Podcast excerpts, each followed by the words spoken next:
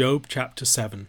Has not man a hard service on earth, and are not his days like the days of a hired hand, like a slave who longs for the shadow, and like a hired hand who looks for his wages?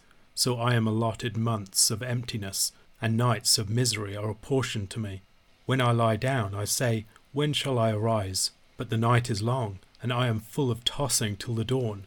My flesh is clothed with worms and dirt. My skin hardens, then breaks out afresh. My days are swifter than a weaver's shuttle, and come to their end without hope. Remember that my life is a breath. My eye will never again see good. The eye of him who sees me will behold me no more. While your eyes are on me, I shall be gone. As the cloud fades and vanishes, so he who goes down to Sheol does not come up. He returns no more to his house, nor does his place know him any more. Therefore I will not restrain my mouth. I will speak in the anguish of my spirit. I will complain in the bitterness of my soul. Am I the sea, or a sea monster, that you set a guard over me? When I say, my bed will comfort me, my couch will ease my complaint, then you scare me with dreams, and terrify me with visions, so that I would choose strangling and death rather than my bones. I loathe my life. I would not live forever. Leave me alone, for my days are a breath.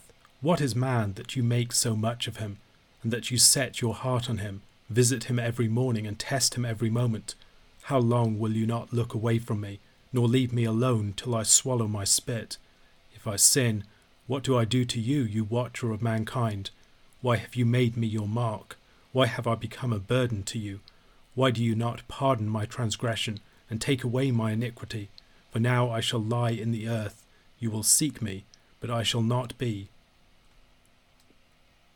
In Job chapter seven, Job concludes his first response to one of the speeches of his friends, to the speech of Eliphaz the Temanite in chapters four to five.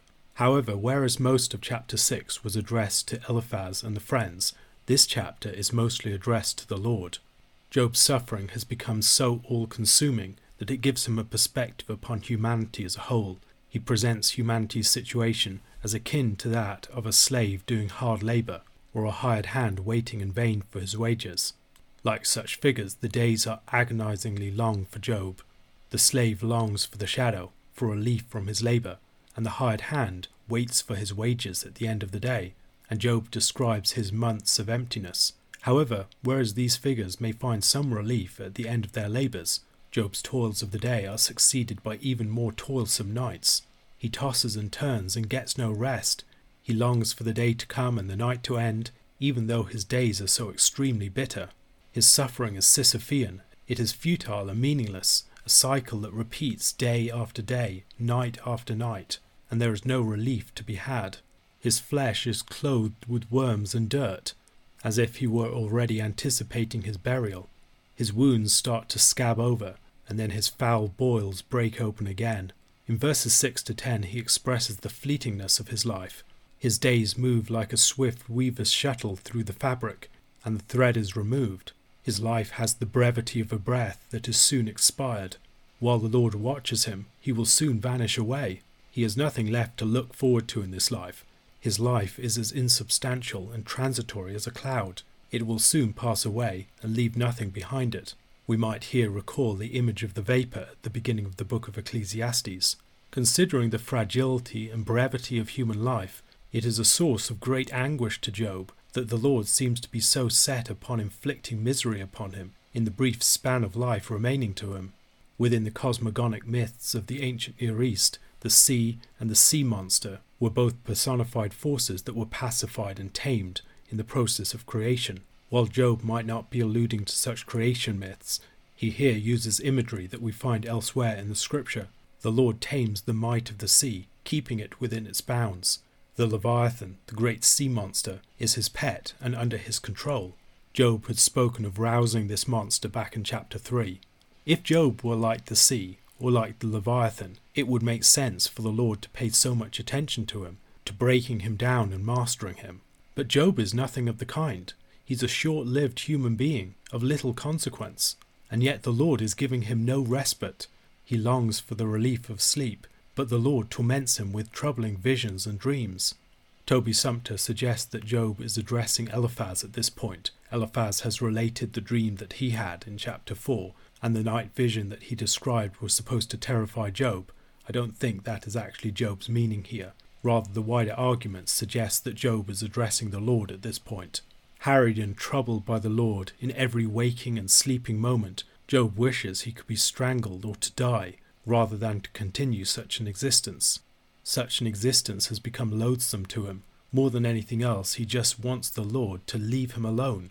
The Lord's unceasing torment of him is utterly intolerable, and seems so disproportionate to a creature of such small consequence. In verse seventeen, we have what might be an ironic allusion to Psalm eight, verses three to six. "When I look at your heavens, the work of your fingers, the moon and the stars, which you have set in place, what is man that you are mindful of him, and the Son of Man that you care for him? Yet you have made him a little lower than the heavenly beings, and crowned him with glory and honour. You have given him dominion over the work of your hands. You have put all things under his feet." The psalmist marvels at the grace and the condescension of the Lord to take notice of such a small creature. For the psalmist, the Lord's attention to mankind is a wonderful thing, an expression of the most incredible grace. For Job, however, the Lord's paying attention to mankind is a terrible thing. The Lord's visiting of mankind in the psalm is expressed in his caring for mankind. For Job, it's a constant testing. The Lord simply won't let him out of his sight. He's exposing him to the harshest trial, and more than anything else, Job just wants the Lord to ignore him. Why should the Lord even take notice of such a puny creature? The Lord won't even look away from him for long enough for him to swallow his spit. David Kline argues that Job's point in verse twenty is not that the sin of humankind is so small that it should be paid no attention by a holy God, but rather that any sin committed by the righteous Job, a man teetering on the brink of the grave, cannot be of such extreme significance that it merits singling him out from all other human beings for such horrific treatment. Job at this point is, as it were, calling out to God, "Stop, stop, I'm already dead." Whatever sin it is that he might be guilty of, can the Lord not just forgive it and allow Job to die in peace? This is the one hope remaining to him. A question to consider. Reading this passage alongside Psalm eight, how can it help us to reflect upon the significance that the Lord gives to humankind? Second Timothy chapter three. "But understand this, that in the last days there will come times of difficulty.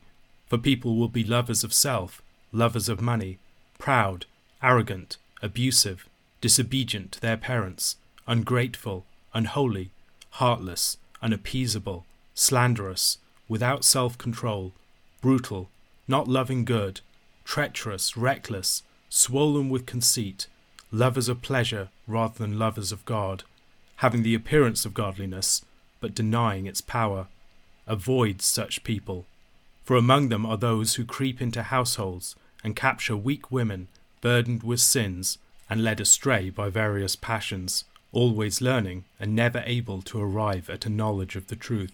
Just as Jannes and Jambres opposed Moses, so these men also opposed the truth, men corrupted in mind and disqualified regarding the faith.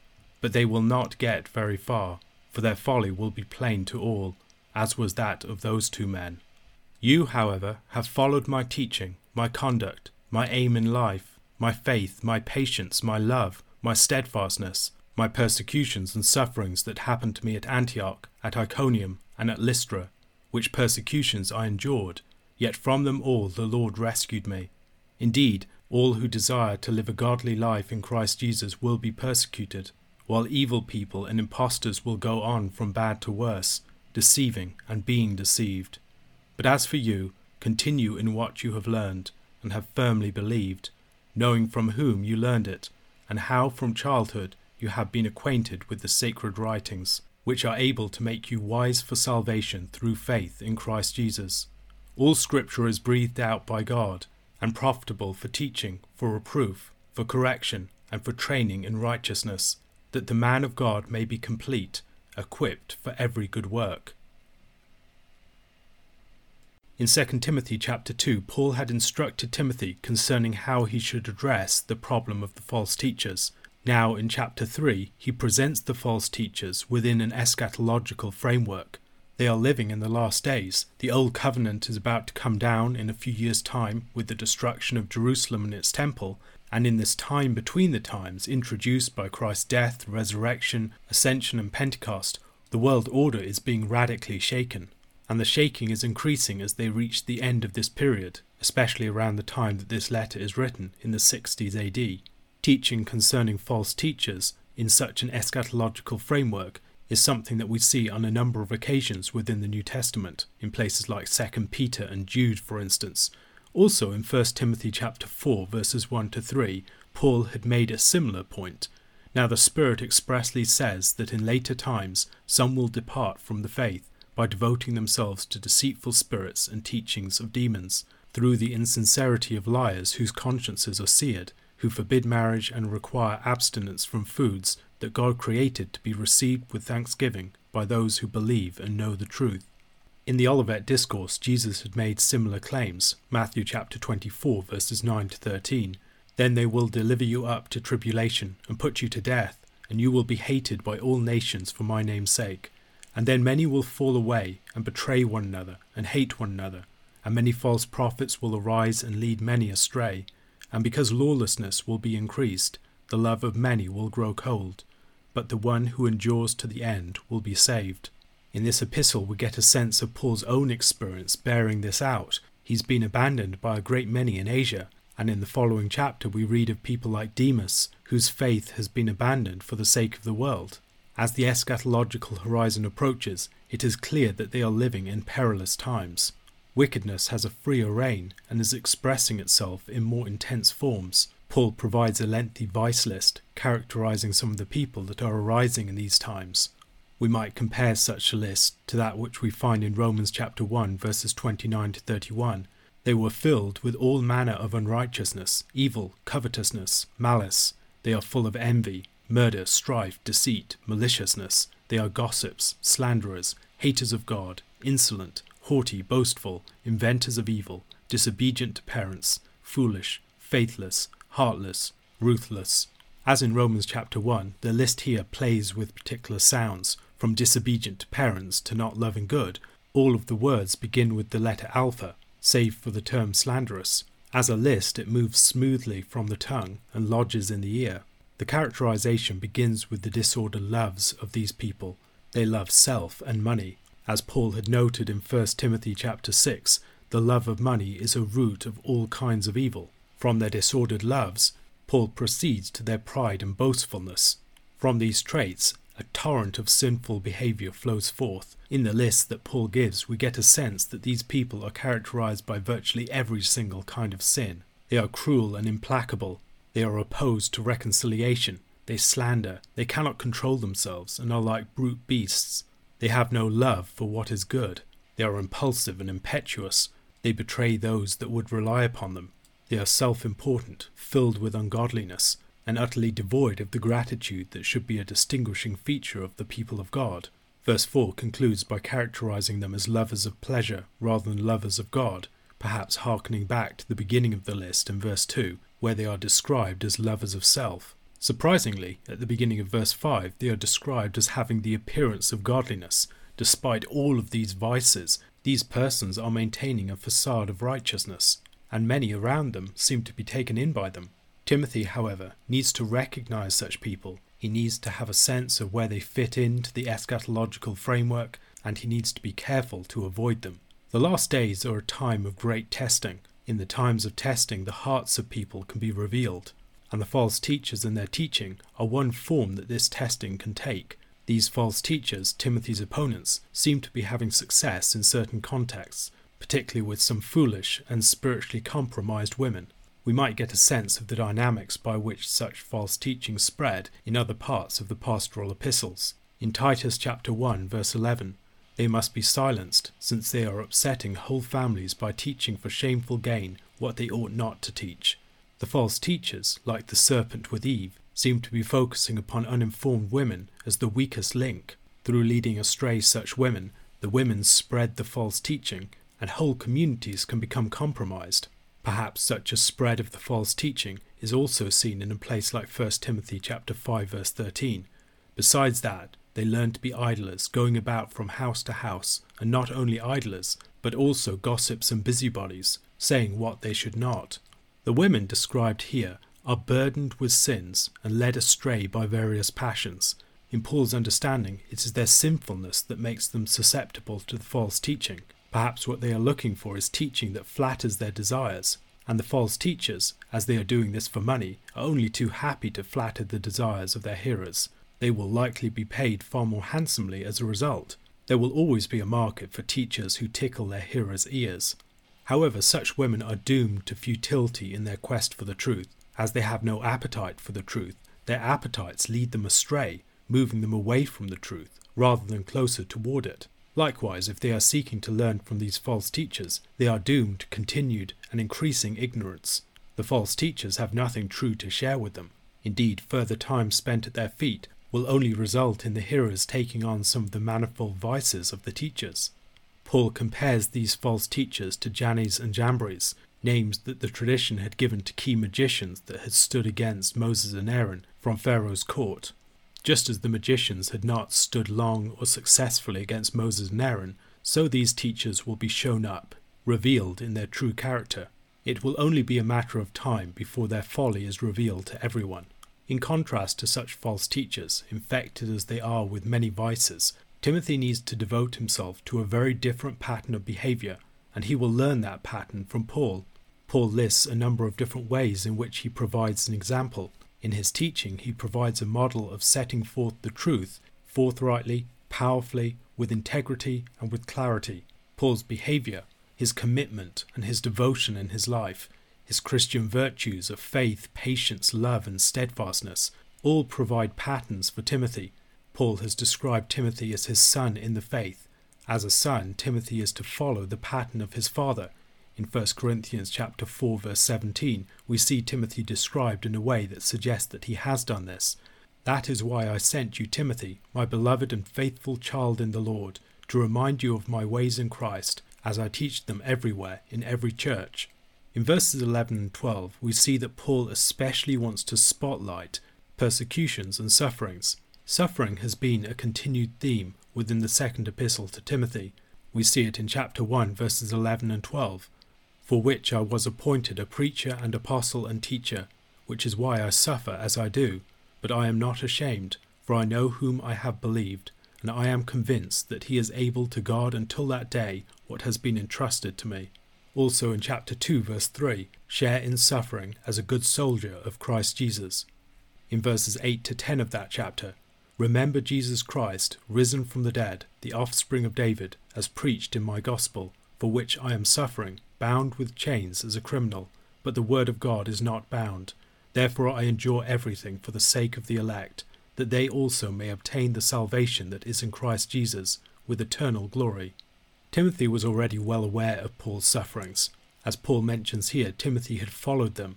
He had met Paul during the second missionary journey at Lystra and Iconium, which helps to explain why Paul mentions the suffering that he experienced in those places here. Such suffering is what should be expected by all those who follow Christ. The world, the flesh, and the devil are set against them, and they will have to struggle against all of these forces. There is an antagonism between light and darkness, between this age and the age to come. At the end of verse eleven, Paul might be alluding to Psalm thirty-four, verses seventeen to nineteen. When the righteous cry for help, the Lord hears and delivers them out of all their trouble. The Lord is near to the brokenhearted and saves the crushed in spirit. Many are the afflictions of the righteous, but the Lord delivers him out of them all. Paul warns Timothy that the evils and the opposition that they face will only increase as the eschatological horizon nears. They are living in the last days, and as a result, they should not be surprised to find lawlessness abounding. In such a situation, Timothy needs to dig in. He needs to re-entrench himself within the things that he already knows. He needs to remind himself of the old lessons, and he needs to draw from his deepest roots. He was taught in the Christian faith by his mother and his grandmother, keeping them in mind and the example of the apostle who had been like a father to him. He must steel himself for the coming struggle. As Paul is seeing so many people falling away, being picked off, or otherwise failing in this hour of crisis, he is concerned to encourage Timothy to exercise boldness as he faces the future. Now is the time when Timothy's true mettle will be proved. The apostle especially singles out the scriptures as that which Timothy must ground himself in. Timothy has learned the scriptures, the Old Testament scriptures, from his early childhood, and it is these scriptures that prepare one to exercise faith in Christ. In a theologically important statement, Paul expresses the usefulness of the scriptures for Timothy's task. The scriptures are described as breathed out by God, all one word in the Greek.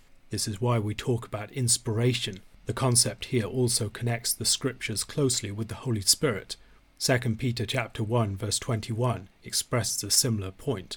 For no prophecy was ever produced by the will of man, but men spoke from God as they were carried along by the Holy Spirit.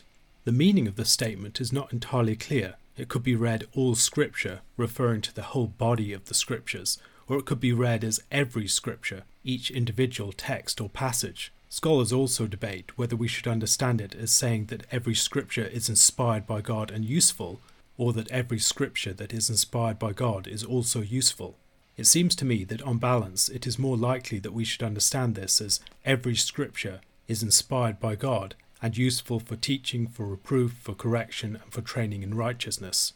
The reference is not to scripture as a whole body. The scriptures were spoken of in the preceding verse in a plural form. Here it's singular, which suggests to me that it's more likely to be referring to individual scriptures. Each and every scripture is inspired and therefore profitable, and each inspired scripture and the inspired scriptures as a whole prepare the man of God, the Christian minister, for all the work that he needs to do, for teaching, the task of elucidating the truth and instruction within it, for reproof, for addressing the false teachers and opponents, for correction, for exposing and revealing their errors, and for training in righteousness. Besides the inspiration of Scripture, a further thing that the final verses of this chapter bring out is the sufficiency of the Scripture. It is the Scripture that enables the man of God to be complete and to be equipped for every good work.